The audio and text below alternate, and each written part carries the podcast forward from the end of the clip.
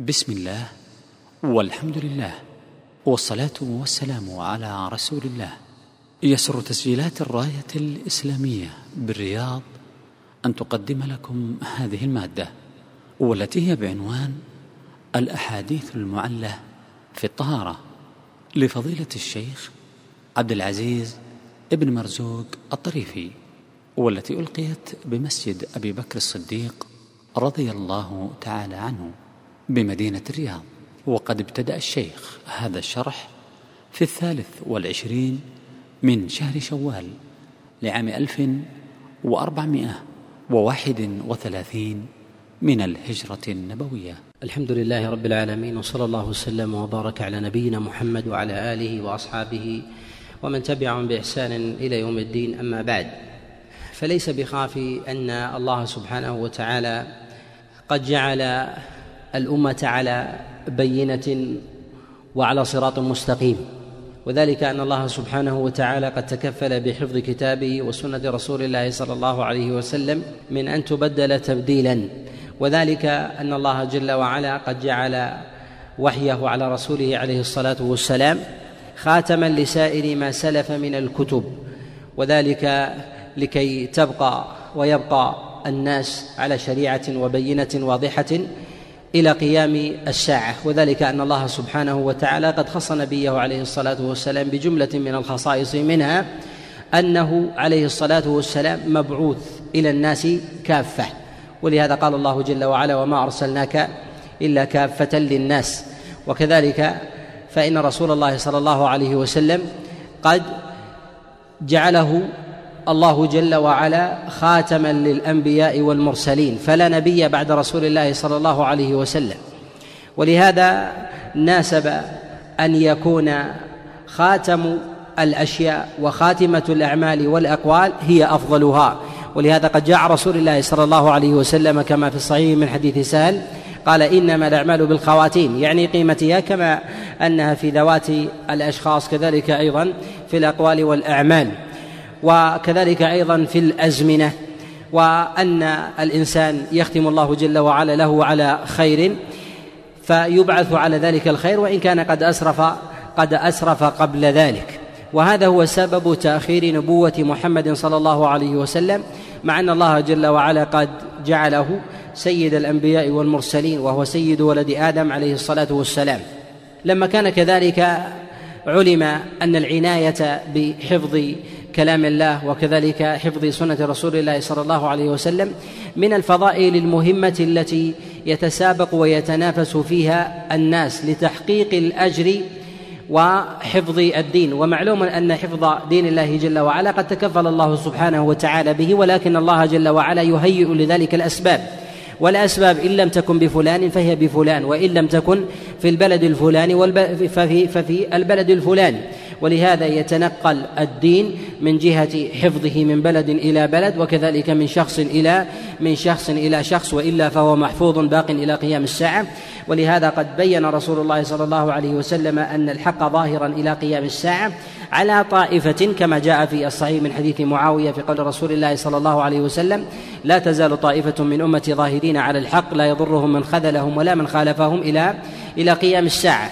فالحق قد قام بطائفة وهذه الطائفة لم تعين ولم تعين بلدها ولم يعين جنسها وعرقها ولغتها ولكن الله سبحانه وتعالى قد تكفل بحفظ بحفظ كتابه وسنة رسول الله صلى الله عليه وسلم بأولئك بأولئك الناس من تلك الطائفة من الذكور من الذكور والإناث.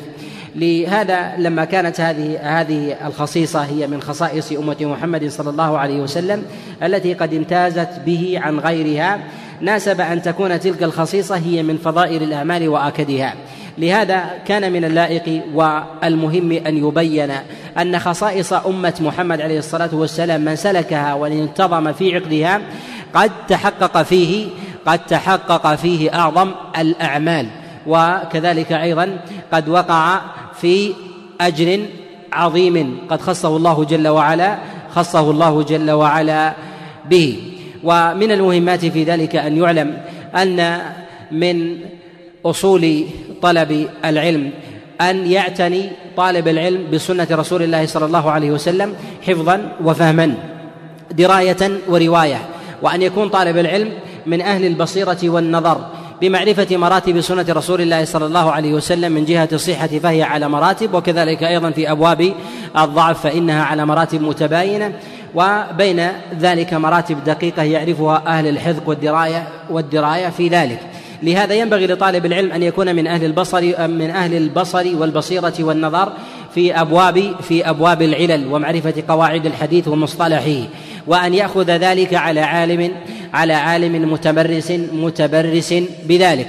حتى يسلم له الطريق وتصح وتخلص له النتيجة من كل شائبة من كل شائبة تدله أو تصرفه عن طريق الحق إلى إلى طريق الخطأ والوهم والغلط سواء كان ذلك عن قصد أو عن غير أو عن غير قصد. وينبغي أن يعلم أن المصنفات في سنة رسول الله صلى الله عليه وسلم هي دواوين كثيرة جدا منها ما مجموعها قد اتفق الأئمة على صحته وتلقت الأمة تلك المصنفات بالقبول وكذلك كالصحيحين وأشباهها ومنها ما فيها الصحيح والضعيف ويكثر فيها الصحيح كالسنن الأربعة ومسند الإمام أحمد ومنها ما يكثر فيها الضعيف ومنها ما يختلط فيها هذا وهذا ويكون ذلك على القدر في أبواب التساوي. وهذا وهذا يختلف من مصنف إلى مصنف ومنها ما يعتني بالمرفوع ومنها ما يعتني بالموقوف وكل له درجة من جهة الاحتجاج والقوة. لهذا ينبغي لطالب العلم أن يكون على بصيرة في معرفة في معرفة الكتب. وما نتكلم فيه في الليالي القادمة والمجالس المتتالية بإذن الله عز وجل هو في باب من أبواب من أبواب قواعد الحديث وهي الأحاديث المعلة في أبواب الأحكام وقد أنهينا جملة من من الكتب في هذا الباب. ونري نأتي بإذن الله عز وجل في في مجالس متنوعة بإذن الله سبحانه وتعالى على أحاديث الأحكام كلها ونبين المعلول مما يدور عليه الخلاف عند الأئمة الأربعة. سواء كان ذلك الدليل ظاهرا عند الأئمة بذواتهم أو عند من أخذ بمذهبهم من أصحابهم سواء كانوا ممن تلقى عنهم الفقه مباشره من أصحابهم أو كان ممن من المحققين أو من محرري المذاهب الأربعة.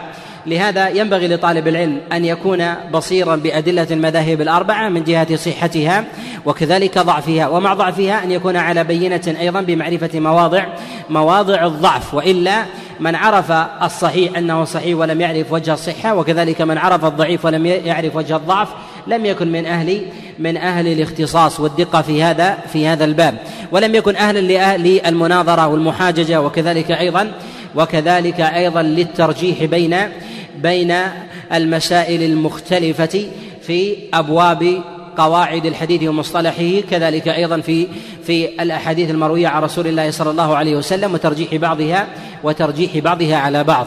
الأحاديث المروية عن رسول الله صلى الله عليه وسلم منها ما هو صحيح ومنها ما هو حسن والحسن على مراتب دقيقة من علوها وكذلك دنوها منها ما يقرب إلى الصحيح ومنها ما يدنو إلى الضعيف. ومنها ما هو ضعيف يحتج به ومنها ضعيف لا يحتج به ومنها ما هو ضعيف لا تصح روايته ولا يجوز إلا على سبيل بيانه وذلك وذلك ما كان من أبواب المتروك وكذلك أيضا المكتوب على رسول الله صلى الله عليه وسلم. وما ظهر فيه الوضع ولو صح إسناده فيجب مع ذلك بيانه والا يعتمد على صحة الإسناد. فإن الإسناد قد يصح في خبر من الأخبار ولكن المتن يظهر فيه الضعف. وعلى هذا فينظر إلى الأصول العامة الواردة في كلام الله جل وعلا وكلام رسول الله صلى الله عليه وسلم.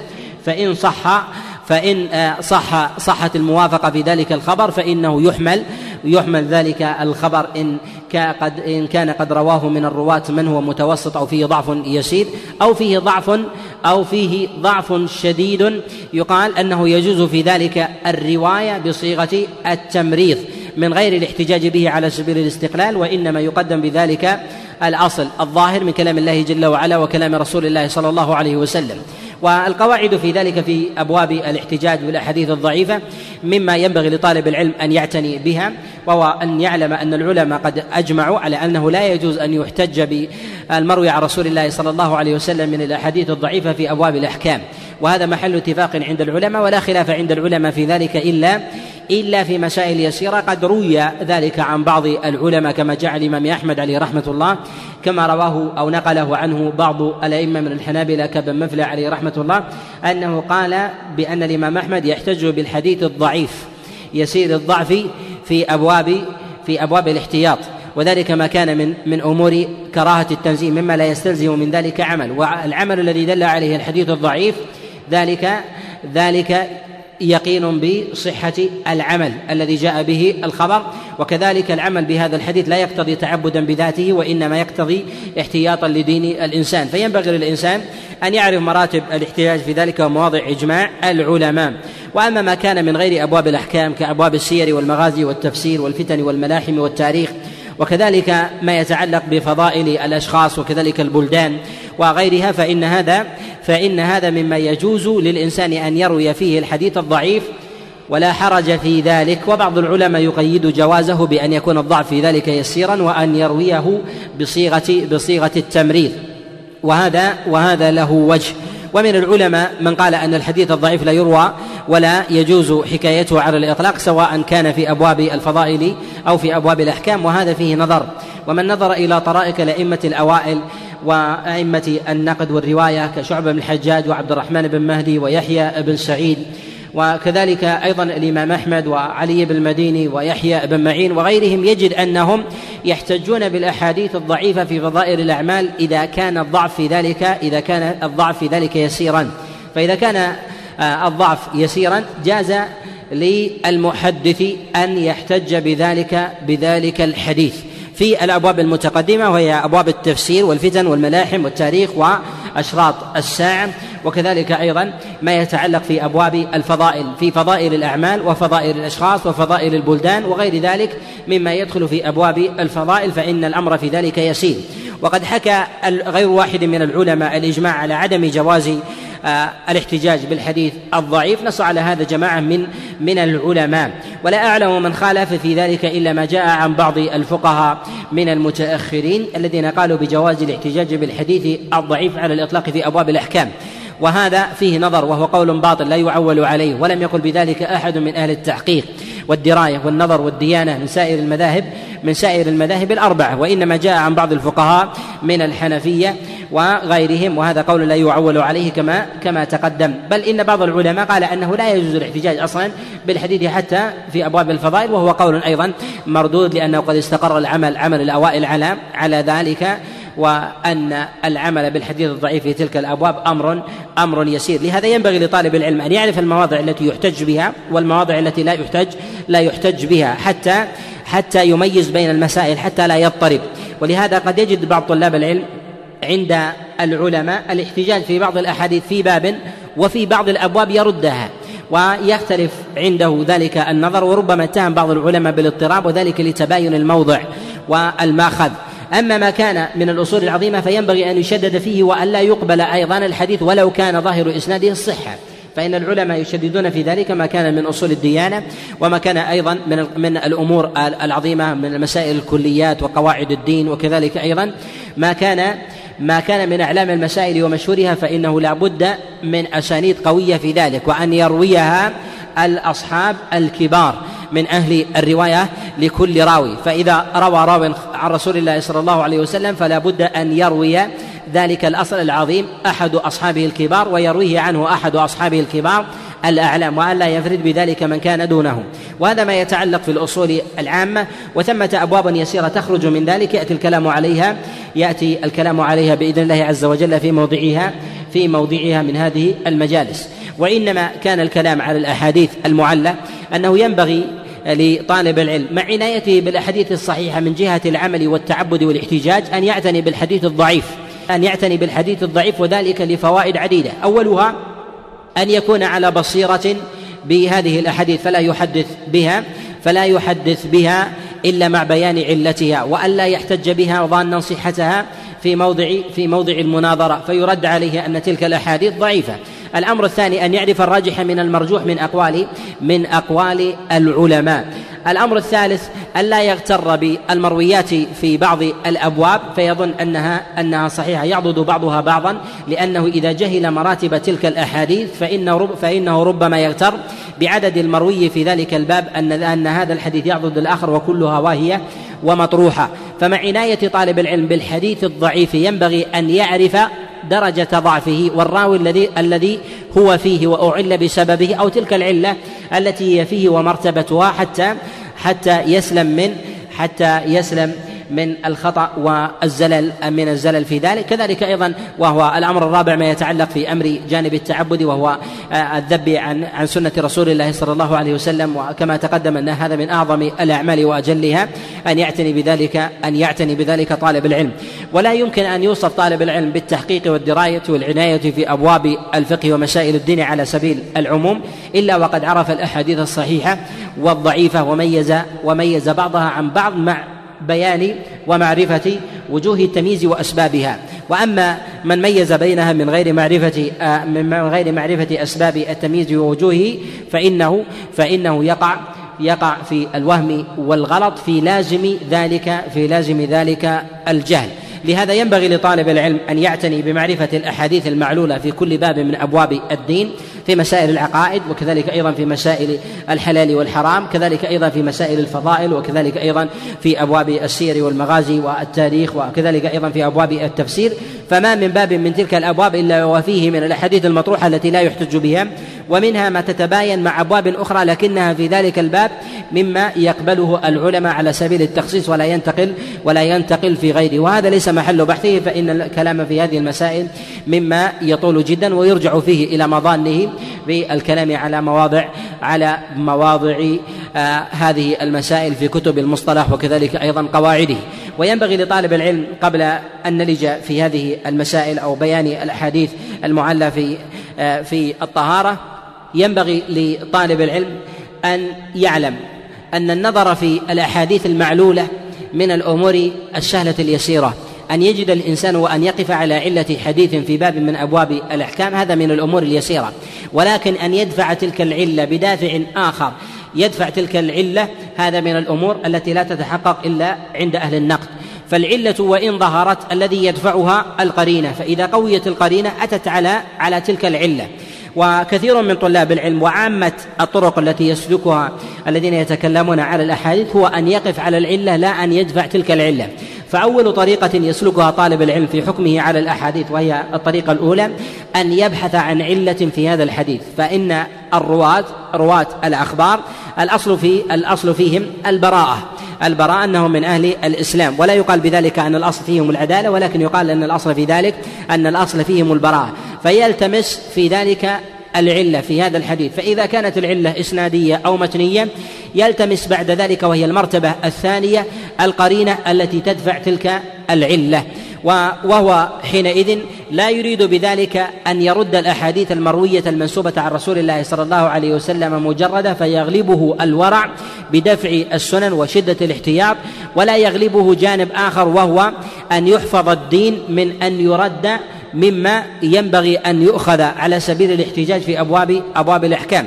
لهذا ينبغي لطالب العلم أن يجعل قاعدة في ذهنه أن هدر السنة وتضييعها هو في وتضييعها هو كحال كحال الإنسان الذي الذي لا يأبه لا يأبه بالسنة. فإن الإنسان الذي يهدر آه، السنة آه، من جهة النظر في علة ثم يطرح الحديث مباشرة من غير التماس قرينة تحفظ ذلك الدليل المروي عن رسول الله صلى الله عليه وسلم.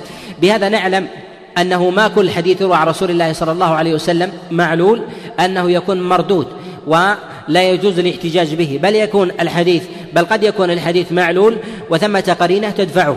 ومثال ذلك أن الحديث قد يكون مثلا فيه علة إسنادية وهذه العلة قد تكون مثلا في أبواب الانقطاع أو يكون مثلا في أبواب الجهالة. هذه علة أثبتناها لا نكتفي بذلك. الطريقة القاصرة أن يسلك كثير من طلاب العلم ببيان العلة ثم يكتفي ويرفع يده عن النظر في هذا الحديث ثم ينصرف وينصرف وينصرف إلى غيره ويطرح العمل بهذا الحديث. ويترك الأمر الآخر والطريقة الأخرى مكملة لهذه وهي البحث عما يدفع هذه العلة إن وجدت. ما يدفع هذه العلة هي القرائن المحتفة المحتفة بهذه العلة. قد يوجد من الرواة من هو في ذاته مجهول ولكن قد احتف به من القرائن ما ترفع تلك العلة.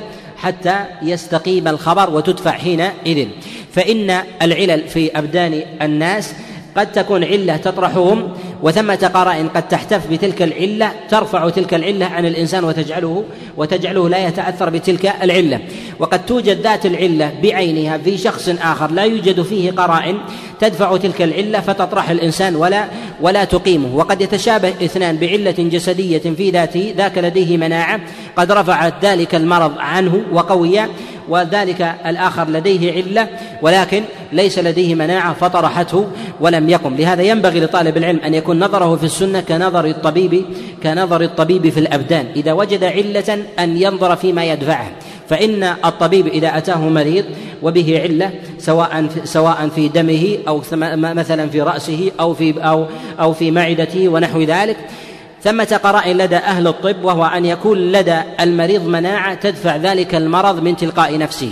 فإذا كان لديه مناعة كأن يكون مثلا قوي البنية أو قوي آه، مثلا أو لديه قوة مثلا أو كثرة وفرة في كريات الدم مثل البيضاء والحمراء ونحو ذلك تجد بعض الأطباء يحجم عن وضع عن وضع علاج له ويقول أنك تشفى بإذن الله عز وجل في خلال يوم ويومين. ويأتيه رجل هزيل هزيل في البنية وليس لديه مناعة وفيه تلك العلة ذاتها فإنه يعطيه دواء لو أعطاه الأول لزاده مرض. لأن لديه من الدواء ما يدفع تلك العلة فإذا أعطاه دافعا آخر أمرضه. لهذا ينبغي لطالب العلم في نظره لعلل الحديث أن ينظر إلى القرائن التي تدفع تلك العلل. فثمة قرائن في ذات الحديث تدفع ذلك تلك العلة في ذلك الحديث حتى حتى يقوى. فنجد مثلا بعض الأحاديث المروية عن رسول الله صلى الله عليه وسلم في إسنادها انقطاع وهذه علة. لا ينبغي لنا أن نتوقف عند هذا الحد بل ننظر إلى ذلك الانقطاع قد يكون. قد احتف قد احتف ذلك الإسناد بقرينة دفعت تلك العلة فقوي الإسناد وعمل به. كأن يكون مثلا ذلك الانقطاع قد سقط فيه راوي الراوي هذا يدور بين ثلاثة أو أربعة أو خمسة أو عشرة أو أهل بيت كرواية الرجل عن أبيه. كرواية الرجل الرجل عن أبيه أو يروي عن واسطة عن رجل عن رجل قد بين واسطته في مواضع عديدة أو قال أن الواسطة في ذلك هي هي فلان وفلان وفلان لا تخرج عنهم ويرويه عنه بغير بيان الواسطة فإننا إذا وقفنا على ذلك من غير على سبيل الانفراد فإنه يكون ذلك الخبر معلولا. لهذا ينبغي لنا أن ننظر في أبواب القرائن لدفع تلك لدفع, لدفع تلك العلل. كذلك أيضا ما يتعلق في أبواب الجهالة. قد يكون الراوي مجهول ولكن هو في ذاته في ذاته ثمة أوصاف قد قد وجدت فيه دفعت تلك العلة وهي الجهالة فيه. كأن يكون مثلا الراوي مجهول من طبقة متقدمة من التابعين مثلا أو يكون من المدنيين أو يروي عنه ثقة وهذا الراوي مجهول ولكنه يروي عن أبيه ونحو ذلك. فتلك فتلك من الأوصاف التي تدفع العلة في العلة في الإسناد. لهذا ينبغي لطالب العلم أن يعرف مراتب الإعلال وكذلك أيضا القرائن التي تحتف فكل علة لها قرائن عديدة. فالانقطاع له قرائن تختلف عن الجهالة والجهالة لها قرائن عديدة تختلف آه، عن الانقطاع. كذلك أيضا ضعف الراوي له قرائن عديدة تختلف عن الانقطاع والجهالة. كذلك أيضا ثمة قرائن في هذا الباء في آه، أبواب الموقوفات تختلف عن المرفوعات وثمة أيضا قرائن في أبواب المرسل تختلف عن الموصول. وكذلك أيضا قرائن تختلف بحسب البلدان وكذلك أيضا قرائن بحسب المتون المروية عن رسول الله صلى الله عليه وسلم. ثمة متون مروية في أبواب الأصول تختلف عن المتون المروية في أبواب في أبواب فروع الدين. فقد يكون الإسناد واحد ولكنه يرد في متن ولا يقبل ويرد في متن ويقبل في متن آخر باختلاف المتن. فثمة قرائن عديدة ينبغي لطالب العلم أن يكون من أهل من أهل الدراية والحفظ في ذلك. وطول المراس يعطي طالب العلم تمكن في هذا الباب وإيجاد وفرة من القرائن مما لم ينبه عليه عليه كثير من العلماء ونحن في زمن آه، قل فيه تقييد القرائن والاتكال على النوع أو القسم الأول من أبواب الإعلال وهو النظر في إيجاد علة الحديث، إيجاد علة الحديث والاكتفاء بذلك. أما النظر إلى القرائن وهي المرحلة الثانية التي تدفع تلك العلة إن وجدت فإن هذا من الأمور المهمة التي يغفل عنها أكثر أكثر طلاب العلم بل المعتنين في هذا في هذا الباب. لهذا ينبغي لطالب العلم أن يكون على بينة وبصيرة ونحن في هذا المسلك في الحكم على كثير من الأحاديث نتكلم عليها بإذن الله عز وجل ونبين مناسبات العلل حتى حتى آه، تقرب تلك المسائل إلى أفهام طلاب العلم. ف تتضح هذه التقعيدات ويسهل النظر النظر فيها. وينبغي أن يعلم أيضا أن طالب العلم الذي يأخذ القواعد نظريا ولا يمارس ذلك آه، بنفسه فإنه بالجملة وفي الأغلب لا يستفيد. فإنه لا يستفيد فائده فائدة مرجوة ويتحقق فيه وصف التحقيق والدراية. بل ينبغي له أن يكثر من النظر والحكم على الأحاديث. على سبيل الانفراد وأن يعرضها على أهل على أهل الاختصاص حتى يكون من أهل من أهل الدراية. في هذا الباب الذي نتكلم عليه بإذن الله عز وجل وهو الأحاديث المعلة في الطهارة ما يدخل في بابنا هي الأحاديث آه، التي التي عليها مدار الدليل في بابها في أي باب من أبواب الأحكام ونحن هنا في باب الطهارة. نبتدئ بإذن الله عز وجل. ما كان عليه المدار عند الأئمة نبينه وما كان فيه علة قادحة أو غير قادحة نريده إذا كان هو الأصل في الباب. وما كان معلولا في أحاديث الطهارة ولكن ليس هو العمدة في بابه ثمة ما ما يستدل به الأئمة ما يستدل به الأئمة مما هو على ذات الدلالة. لا نريده وان كان معلولا لأن ثمة أحاديث في الباب تغني عنه. ولو دخلنا هذا الباب فإن هذا فإن هذا فإن هذا يطول جدا.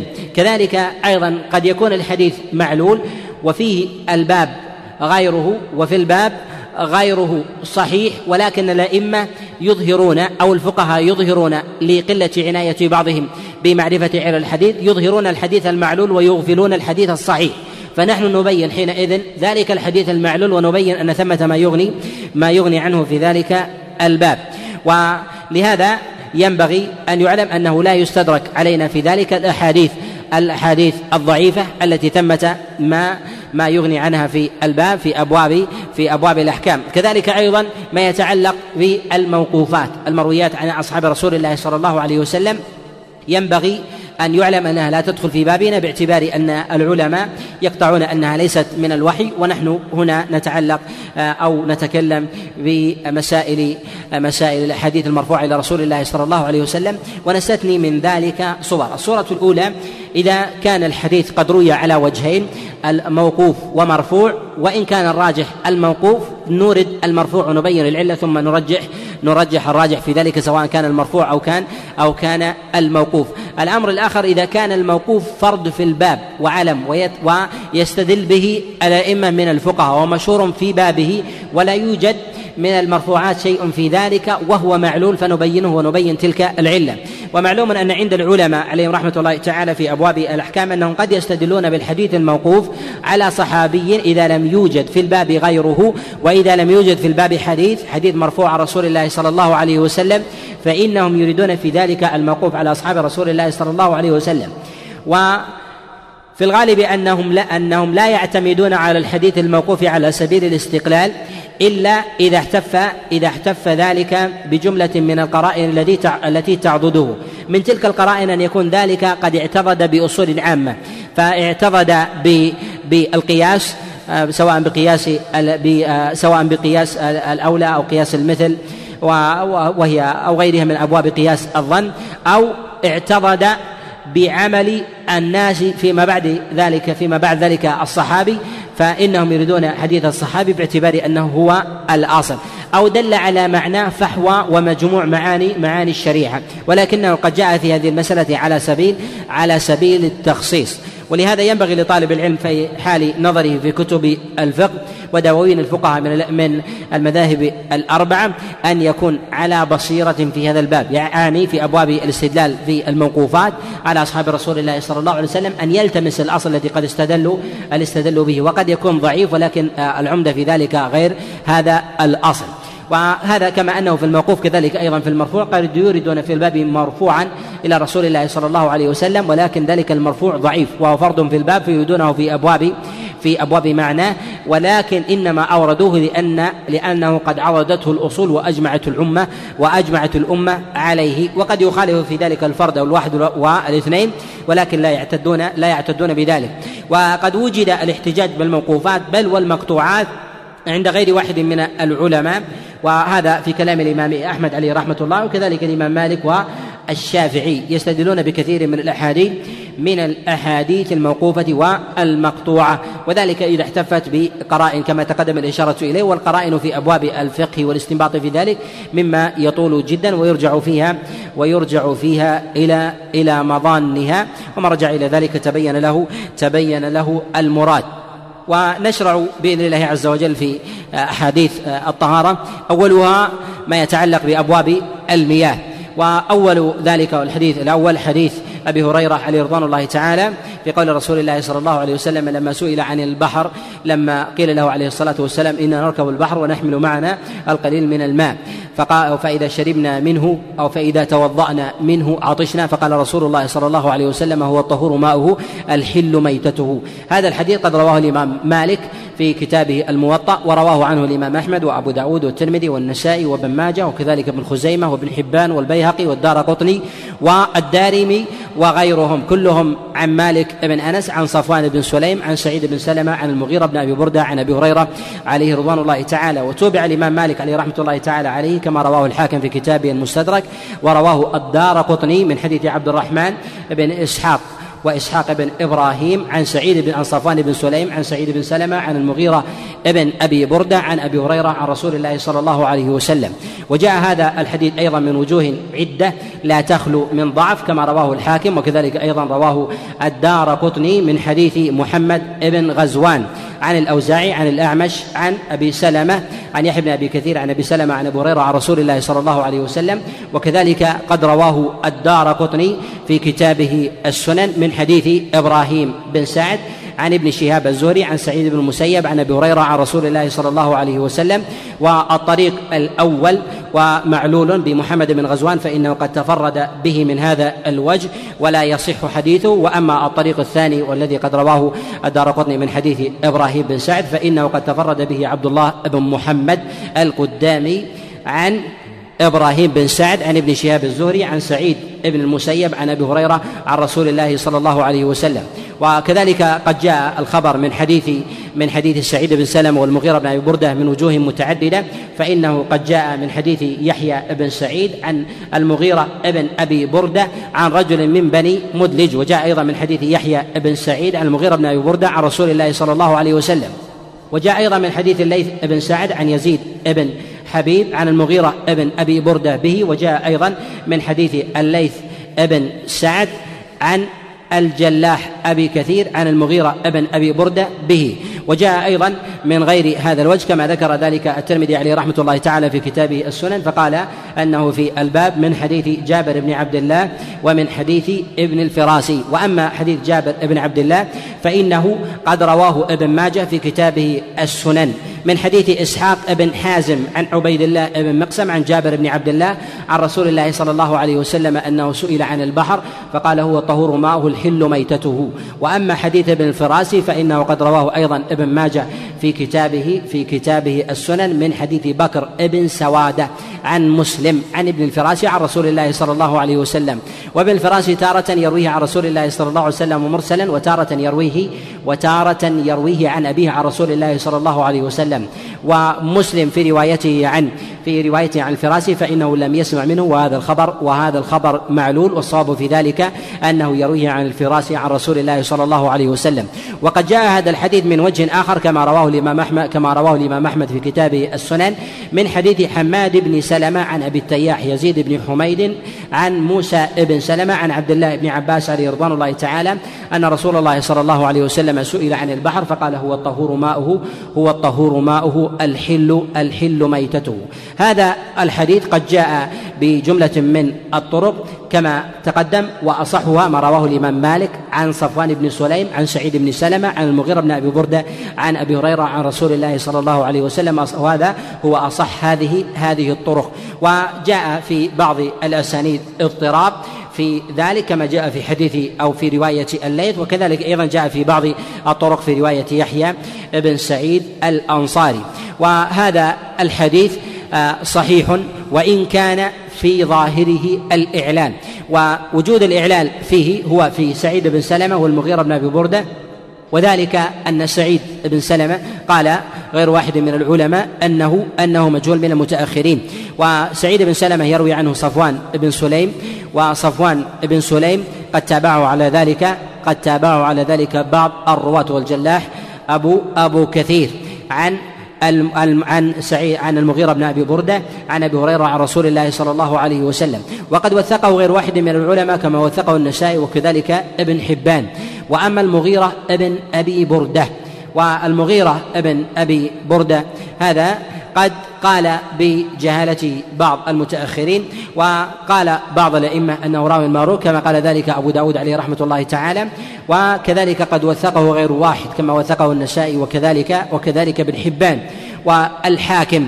وهؤلاء الرواة المجاهيل في هذا الحديث هو سعيد بن سلمة والمغير بن أبي بردة على كلام من قال بجهالتهم لماذا لم يعل بهم الحديث؟ أولا لم يعل هذا الحديث مع كونه أصح الطرق في رواية الإمام مالك عليه رحمة الله وذلك من وجوه متعددة. الوجه الأول كون هذا الحديث من أحاديث المدنيين من أحاديث المدنيين وذلك أن مالك بن أنس يرويه عن صفوان بن سليم عن سعيد بن سلمة عن المغيرة بن أبي بردة عن أبي هريرة. والجهالة في المدنيين هي أهوى أهون من الجهالة في غيرهم. وذلك أن أهل الحجاز على سبيل العموم سواء كانوا من مكيين ومدني ومن مدنيين في الطبقات الأولى الجهالة فيهم الجهالة فيهم أهون من الجهالة في غيرهم.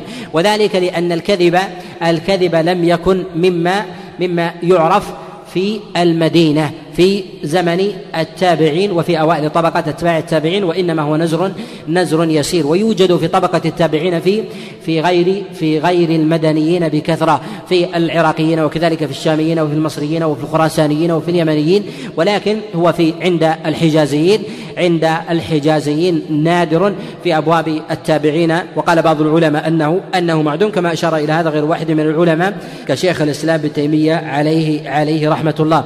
الأمر الآخر في ذلك أن الإمام مالك عليه رحمة الله تعالى أعلم الناس بأحاديث المدنيين وقد روى هذا الحديث عن رسول الله صلى الله عليه وسلم وهو لا يروي إلا إلا عن الثقات. وما يوجد في كتابه الموطأ من الأسانيد التي يرويها فهم ثقات عنده. كما نص على ذلك هو بنفسه لم كما كما روى الإمام أحمد الإمام مسلم عليه رحمة الله في كتابه المقدمة أن الإمام مالك عليه رحمة الله تعالى سئل عن راو فقال تجده في كتابي؟ قال قال قال لا.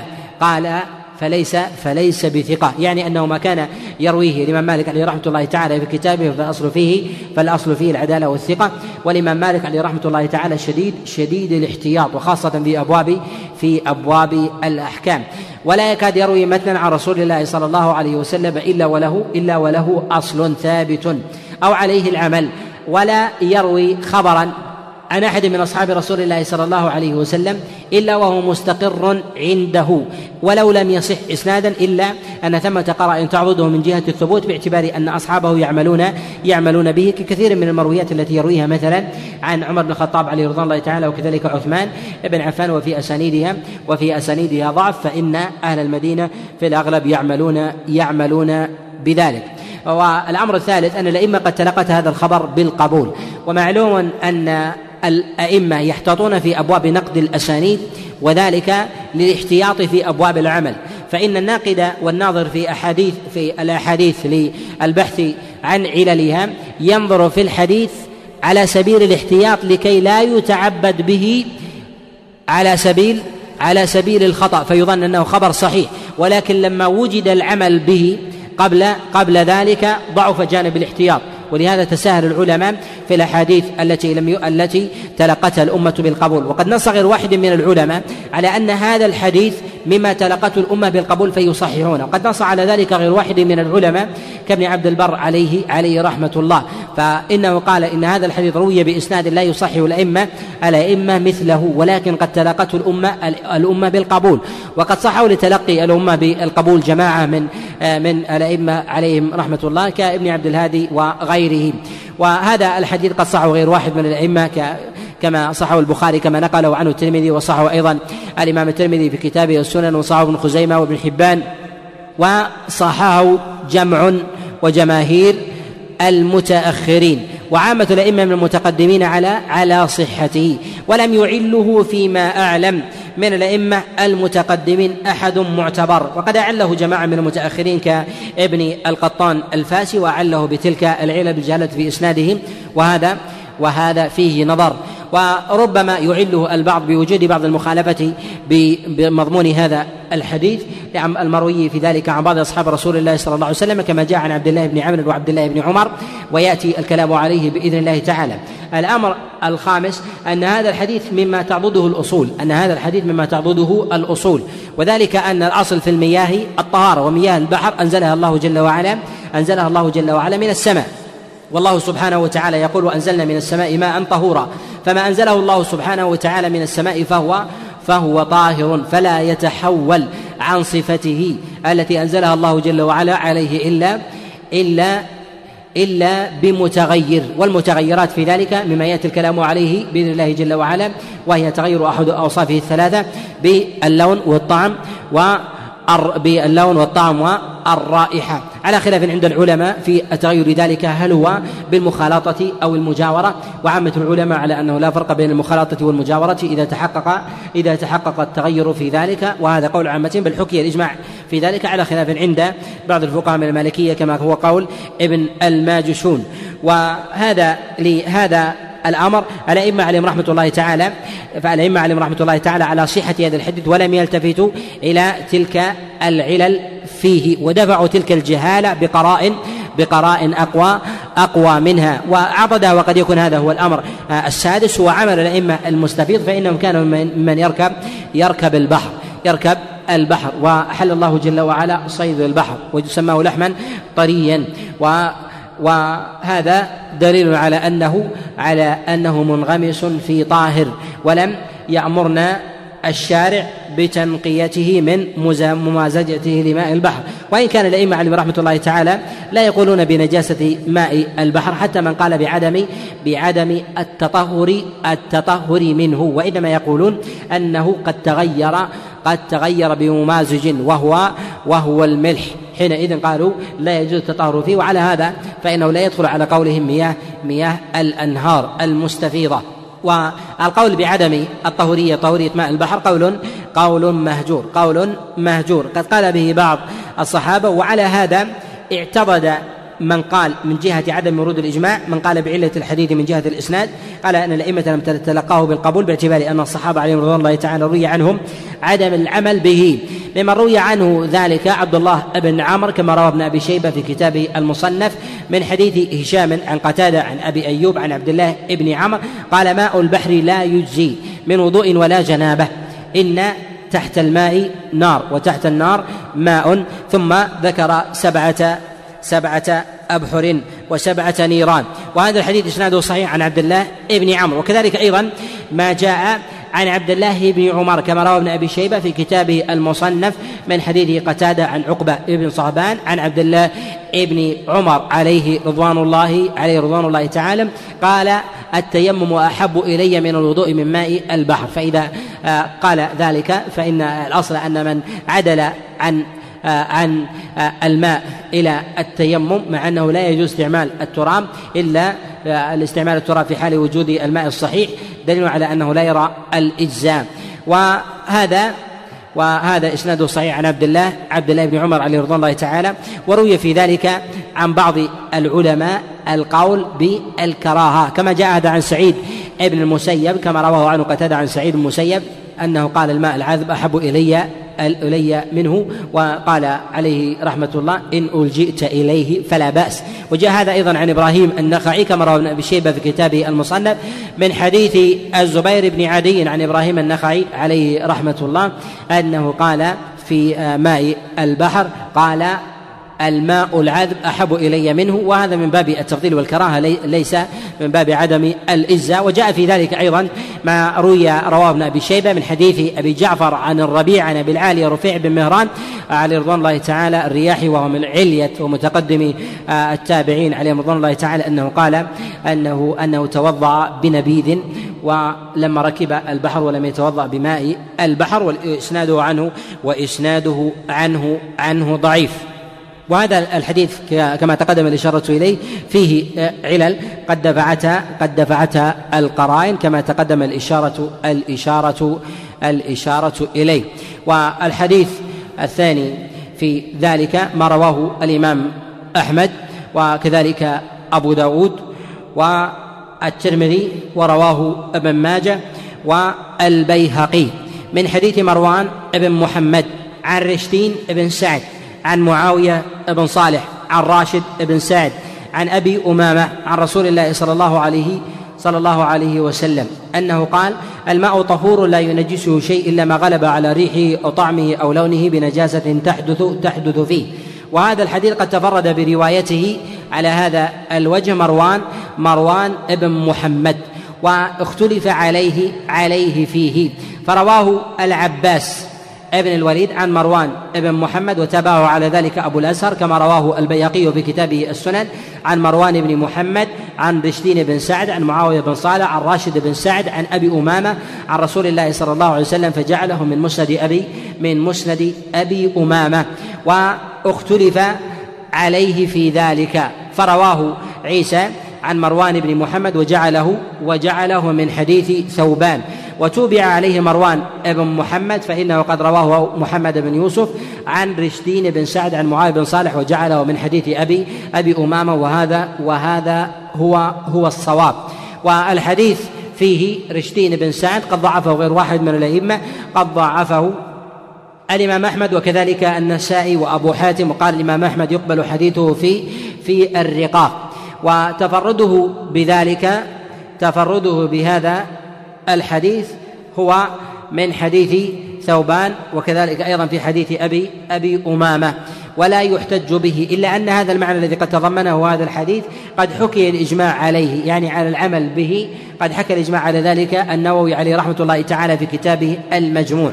وتوبع على هذا الحديث كما رواه البيهقي في كتابه السنن من حديث عطية بن بقية بن الوليد عن أبيه. وذكره وهذا الحديث قد صحه بعض العلماء من المتأخرين والصواب فيه والصواب فيه أنه أنه معلول. وتبع عليه أيضا من حديث حفص بن عمر وحديث حفص بن عمر لا يحتج به. وهذا الحديث من جهة الرواية من جهة الرواية لا يحتج لا يحتج به. وذلك لتفرد رشدين بن سعد على هذا في هذا الحديث. وقد ورد في هذا الحديث اختلاف على وجوه متنوعة. بعض الرواة يجعله من قول رشدين بن سعد وبعض الرواة يجعله من بعض الرواة يجعله من قول راشد بن سعد وبعض الرواة يجعله من حديث راشد بن سعد مرسلا عن رسول الله صلى الله عليه وسلم. وذلك كما رواه عبد الرزاق في كتابه المصنف من حديث إبراهيم.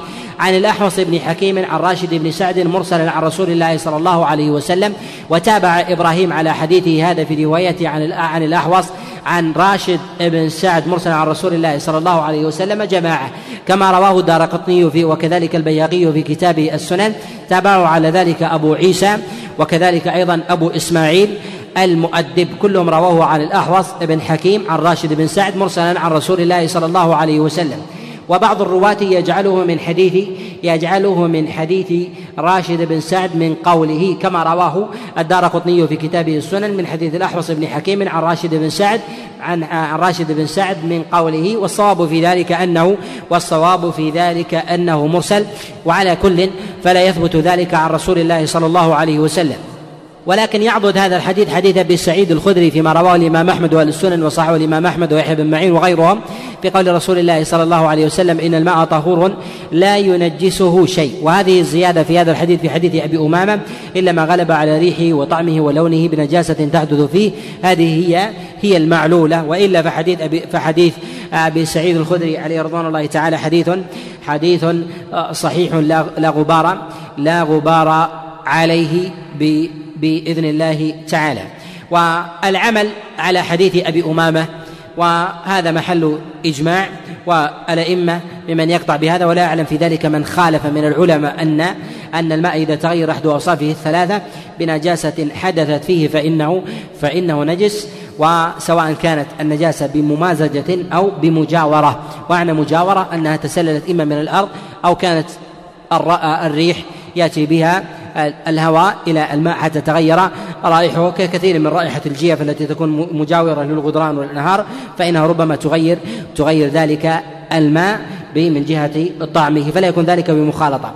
جاء عن ابن ماجشون من المالكية أنه لم يعتبر لم يعتبر المجاورة. قال باعتبار أنها أنها ليست مخالطة لظاهر اللفظ. قال بنجاسة تحدث فيه. ولكن يقال أن أنه ولو كان بمجاورة فالنجاسة قد حدثت فيه باعتبار أنها قد نقلها الريح فاستقرت فيه سواء كان ذلك عن طريق المجاورة أو عن طريق أو كان ذلك عن طريق المخالطة. الحديث الثالث في هذا هو حديث عبد الله بن مسعود عليه رضوان الله تعالى وذلك أنه كان مع رسول الله صلى الله عليه وسلم ليلة ليلة الجن. فكان معه إداوة فيها نبيذ فقضى رسول الله صلى الله عليه وسلم حاجته فقال ما, ما, ما الذي معك؟ فقال فقال نبيذ فقال رسول الله صلى الله عليه وسلم تمرة طيبة وماء وماء طهور. هذا الحديث خبر خبر منكر. وذلك انه أنه يرويه أبو فروة عن أبي زيد عن عبد الله بن مسعود رواه الإمام أحمد وكذلك بعض أهل السنن من هذا الوجه. وقد تفرد فيه أبو زيد وهو وهو مجهول. ولم يسمع من عبد الله بن مسعود كما قال ذلك غير واحد من الأئمة كالإمام البخاري عليه رحمة الله. أنكر هذا الخبر الإمام البخاري وكذلك الترمذي وأبو حاتم وجماعة من النقاد أنكروه على أبي زيد. بل قال بعض العلماء أنه قد روى خبرا منكرا مخالفا لي للأصول من الكتاب والسنة والإجماع والقياس والنظر وهذا كما نص عليه ابن حبان عليه رحمة الله تعالى في كتابه المجروحين وذلك أنه قد توضأ قد توضأ بشيء ليس ليس من الماء بإجماع العلماء وذلك أنه قد سماه سماه نبيذ وظهر من النص أنه قد أقر أن فيه تمر فقال تمرة طيبة وماء وماء طهور فكأنه قد توضأ بعصير بعصير خالص وهو مخالف لي للأصول الواردة في ذلك عن رسول الله صلى الله عليه وسلم. وهو معلول بعلل أولها بتفرد بتفرده من هذا الوجه برواية برواية أبي زيد عن عبد الله بن مسعود وهو وهو مجهول. الأمر الثاني في هذا أن عبد الله بن مسعود عليه رضوان الله تعالى لم يكن مع النبي عليه الصلاة والسلام ليس ليلة الجن. كما رواه الإمام مسلم في كتابه الصحيح من حديث علقمة أنه قال سألت عبد الله بن مسعود عليه رضوان الله تعالى هل كان مع رسول الله صلى الله عليه وسلم ليلة الجن؟ قال لم يكن مع رسول الله صلى الله عليه وسلم أحد. يعني النبي عليه الصلاة والسلام ذهب إلى لقاء الجن ووعظهم وتذكيرهم وإنذارهم ولم يكن معه عليه الصلاة والسلام أحد. ولكن هذا الخبر قد جاء من طرق متعددة من غير طريق من غير طريق أبي زيد.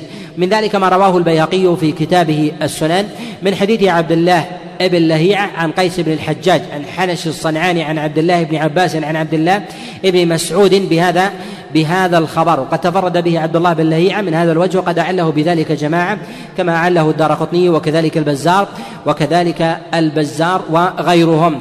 وقد جاء من طريق آخر كما رواه كما رواه الدار قطني في كتابه في كتابه السنن من حديث محمد ابن ابن عيسى. عن الحسن بن قتيبة عن يونس بن إسحاق عن أبي إسحاق عن أبي الأحوص عن الأحوص وعبيدة السلماني عن عبد الله بن مسعود عليه رضوان الله تعالى فذكره فذكره بمثله. وهذا الخبر معلول بمحمد بمحمد بن عيسى. وكذلك أيضا الحسن فإنهما ضعيفان كما ذكر ذلك الدار قطني في كتابه في كتابه السنن. وقد جاء هذا الحديث من غير هذا الوجه كما رواه الدار قطني في كتابه السنن من حديث حماد ابن سلمة. عن علي بن زيد بن جدعان عن أبي رافع عن عبد الله بن مسعود عن رسول الله صلى الله عليه وسلم. وهذا الخبر معلول بعدة علل. أولا أنه لم يروه الثقات من أصحاب حماد بن سلمة فإنه ف وليس كذلك في مصنفاته كما أشار إلى هذا الدار قطني عليه رحمة الله. الأمر الثاني أنه قد رواه علي بن زيد بن جدعان وهو وهو معروف ب معروف بالوهم واللين. وكذلك أيضا فإنه يرويه أبو رافع عن عبد الله بن مسعود ولم يعرف لأبي رافع عن عبد الله بن مسعود السماع. وبه نعلم أن هذا الحديث هو حديث حديث معلول مخالف مخالف للأصول. ولكن قد جاء في الرواية في روايات أخرى بالوضوء بالنبيذ على سبيل الإجمال من غير ذكر التمر في بعض الروايات. من ذلك ما رواه ابن أبي نجيح عن مجاهد عن أم هاني في ذلك مرفوعا وقد تكلم فيه بعض العلماء وجاء في ذلك أيضا بعض الموقوفات وكذلك أيضا بعض المقطوعات وأكثرها وأكثرها معلول.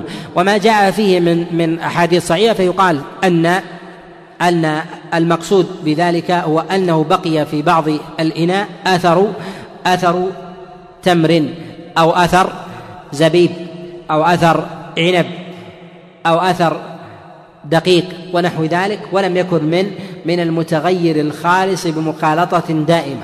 وما بقي فيه أثر فإن الأمر هو خارج عن هذه عن هذه المسألة. وينبغي لطالب العلم أن يعلم أن معرفته لاصطلاح لاصطلاح العلماء وفي زمن رسول الله صلى الله عليه وسلم حال نزول النص مما ييسر عليه فهم مما ييسر عليه فهم الدليل. وكذلك أيضا عدم اعلال الأحاديث بنكارة المتن مباشرة إذا فهم اذا إذا فهم النص. وقد يكون الإنسان من أهل العربية ومن أهل الفصاحة والحفظ والدراية إلا أنه ليس من أهل المعرفة بالمصطلحات المقصودة بلسان العرب من أهل المدينة عند نزول عند نزول النص. ونعلم أنه قد يهم ويغلط حتى المتقدم بجهله بالمصطلح. ومن ذلك ما جاء في البخاري. من حديث عدي ويرويه عنه عامر بن شراحيل الشعبي أنه قال لما نزلت قول الله عز وجل وكلوا واشربوا حتى يتبين لكم الخيط الأبيض من الخيط الأسود من الفجر قال عمدت إلى إلى حبلين أو إلى عقالين أبيض أبيض وأسود وفضعتهما تحت وسادتي فقال رسول الله صلى الله عليه وسلم ليس كذلك إنما هو بياض بياض النهار وسواد وسواد الليل وهذا المصطلح من جهة اللغة صحيح فإنك إذا قلت فإذا قلت خيط أبيض وخيط أسود لغة صحيح أن الإنسان يعمد إلى إلى هذا. ولكن فهم لخروج ذلك اللفظ عن المصطلح الذي اصطلح عليه أهل المدينة وقع الخطأ عند عدي بن حاتم عليه رضوان الله تعالى فبين له رسول الله صلى الله عليه وسلم. ولهذا الذين لم يبين لهم مع فهمهم للنص على غير مراد رسول الله صلى الله عليه وسلم لم يبين لهم خلق كثير سواء كانوا من من التابعين ومن أتباع التابعين فعمدوا إلى بعض تفاسير اللغة فإذا كان هذا في صحابي عربي آه، صحيح الفصاحة كعدي عليه رضوان الله تعالى فإنه هذا فإنه في من جاء فإنه في من جاء بعده من أهل الديانة والفصاحة وحسن السليقة والمنطق من باب من باب أولى. لهذا ينبغي لطالب أن يعتني بأقوال الصحابة ومعرفة أيضا كلام العرب وأشعارهم وحتى يسلم له الدليل ويفهم النص. ومن نظر إلى كلمة النبيذ في كلام السلف فإنهم يشيرون إلى ما اختلط بشيء من الممازج ولو ولو كان من اليسير سواء كان من التمر أو كان من العنب ونحو ذلك ولو تغير فيه الطعم. ومعلوم أن تغير الطعم بشيء من الطاهر مما لم يسلب الماء اللون فإن هذا أمر يخفف فيه العلماء بخلاف بخلاف بخلاف الماء المتغير بشيء من المتغيرات من غير الأشياء الطاهرة من النجاسات أو من غير جنس من غير جنس الأرض. نكتفي بهذا القدر والأسبوع القادم بإذن الله عز وجل. آه، نبدأ أو نتكلم على بقية الأحاديث مما تيسر وأسأل الله جل وعلا أن يوفقني وإياكم لمرضاته وإذا كان لدى الإخوة شيء من الاستفصال أو الإضافة أو الاستشكال فليتفضل نعم. يقول هنا ما هي أفضل المراجع في كتب العلل لا إشكال أن الأئمة عليهم رحمة الله تعالى قد اعتنوا بأبواب العلل وصنفوا في ذلك مصنفات متعددة جليلة القدر وهذه المصنفات كالعلل لابن أبي حاتم والعلل لابن المديني وكذلك أيضا كتاب التاريخ للإمام البخاري وكذلك أيضا العلل للإمام الترمذي وكذلك أيضا العلل للإمام أحمد برواياته المنثورة وكذلك أيضا العلل في آه، في المنثورة في كتب الأئمة التي لم تصنف على سبيل الاستقلال وإنما في ثناياها كمسند البزار مليء بالعلل كذلك معاجم الدار قطني مليئة بنوع من العلل في هذا. كذلك أيضا كلام الترمذي عليه رحمة الله في كتابه السنن وكذلك النسائي وغيرهم من الأئمة وكذلك أيضا آه، المسائل المروية عن يحيى بن معين وكذلك أيضا مروية عن أبي خيثمة وجماعة من العلماء في هذا. ولكن الإشكال في هذه المصنفات أنها عالية اللفظ بعيدة المقصد. وكذلك أيضا فإن مقاصد الأئمة لا يكاد يفهمها على وجهها التام إلا من أطال المراس وهذا يحتاج طول ممارسة ونظر وكذلك أيضا تتبع لطريقة الأئمة. فلهم مصطلحات قد بعد عنها كثير من المتأخرين لسبب. وذلك السبب هو أن الأئمة من المتأخرين بسطوا كثيرا من قواعد المصطلح وعلوم الحديث بمصطلحات وعبارات جديدة. يجد ثمة بون بين هذه المصطلحات وبين كلام الأئمة ولو فهم تلك على طريقتها ونهجها وكذلك مقاصد الأئمة وفهم تلك على مقاصد الأئمة تيسر له تيسر له المعنى على الوجه التام وكذلك على مراد الأئمة. لهذا الأنسب بين هذه الطريقتين ألا ألا يغفل ألا يغفل طالب العلم النظر في كتب الأئمة الأوائل وكذلك أيضا أن يكون صاحب ميراث بذاته أن ينظر في كلام الأئمة ويمارس أيضا حتى يتبين له المقصد. الأئمة قد يتكلمون يقول هذا خبر منكر. المنكر قد يريدون بذلك المطروح والواهي وقد يريدون بذلك الغرابة.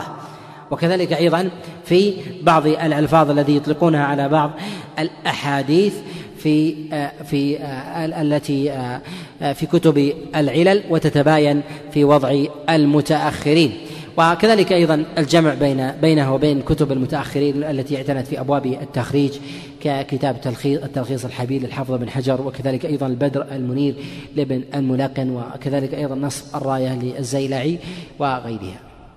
نعم. بلا زيادة صحيح بدون قرائن. اي حديث أبي سعيد الخدري. لا. الزيادة هي هي المعلولة ويعضدها العمل. نعم. نعم. يقول في حديث أبي أمامة في قولنا أن الأئمة قد أجمعوا على ما في هذا الحديث. في كلام العلماء في اطلاق إطلاقاتهم أن الإجماع لابد أن يكون له مستند. فهل هذا مستند؟ ذلك الحديث يقال أن الإجماع له مستند أعلى من ذلك. وذلك أن الله عز وجل قد بين طهورية الماء. والماء له وصف ومعروف عرفا ولو لم يثبت نصا. وما لم يكن على هذا الوصف فليس هو الماء الطهور الذي أطلق الله عز وجل عليه الطهوريه ولهذا قد يقال أنه لا حاجة إلى هذا المعنى ولكن إراده والتدليل عليه بصيغة التمريض لا حرج في ذلك ولا بأس. نعم. يقول ماء الورد وماء الزعفران هل يصح التوضؤ به؟ هل يصح أم لا؟ نقول لا يصح لأنه لا يسمى ماء على سبيل الاستقلال وإنما يسمى ماء بالإضافة. يقال ماء ورد وماء وماء زعفران فلا يسمى فلا يسمى ماء. الماء الذي تغير بممازج ولكن لم يسلبه الوصف. مثال ذلك ماء الغدران. ماء الغدران تلطخ بالأتربة والغبار فوجد فيه نوع صفرة. هل تستطيع أن تسميه باسم غير الماء؟ لا تستطيع فتقول هذا ماء. لكن لا تقول ماء طين ولكن ماء الورد لا تسميه ماء فتقول ماء ورد أو ماء زعفران ونحو ذلك. صلى الله وسلم وبارك على نبينا محمد.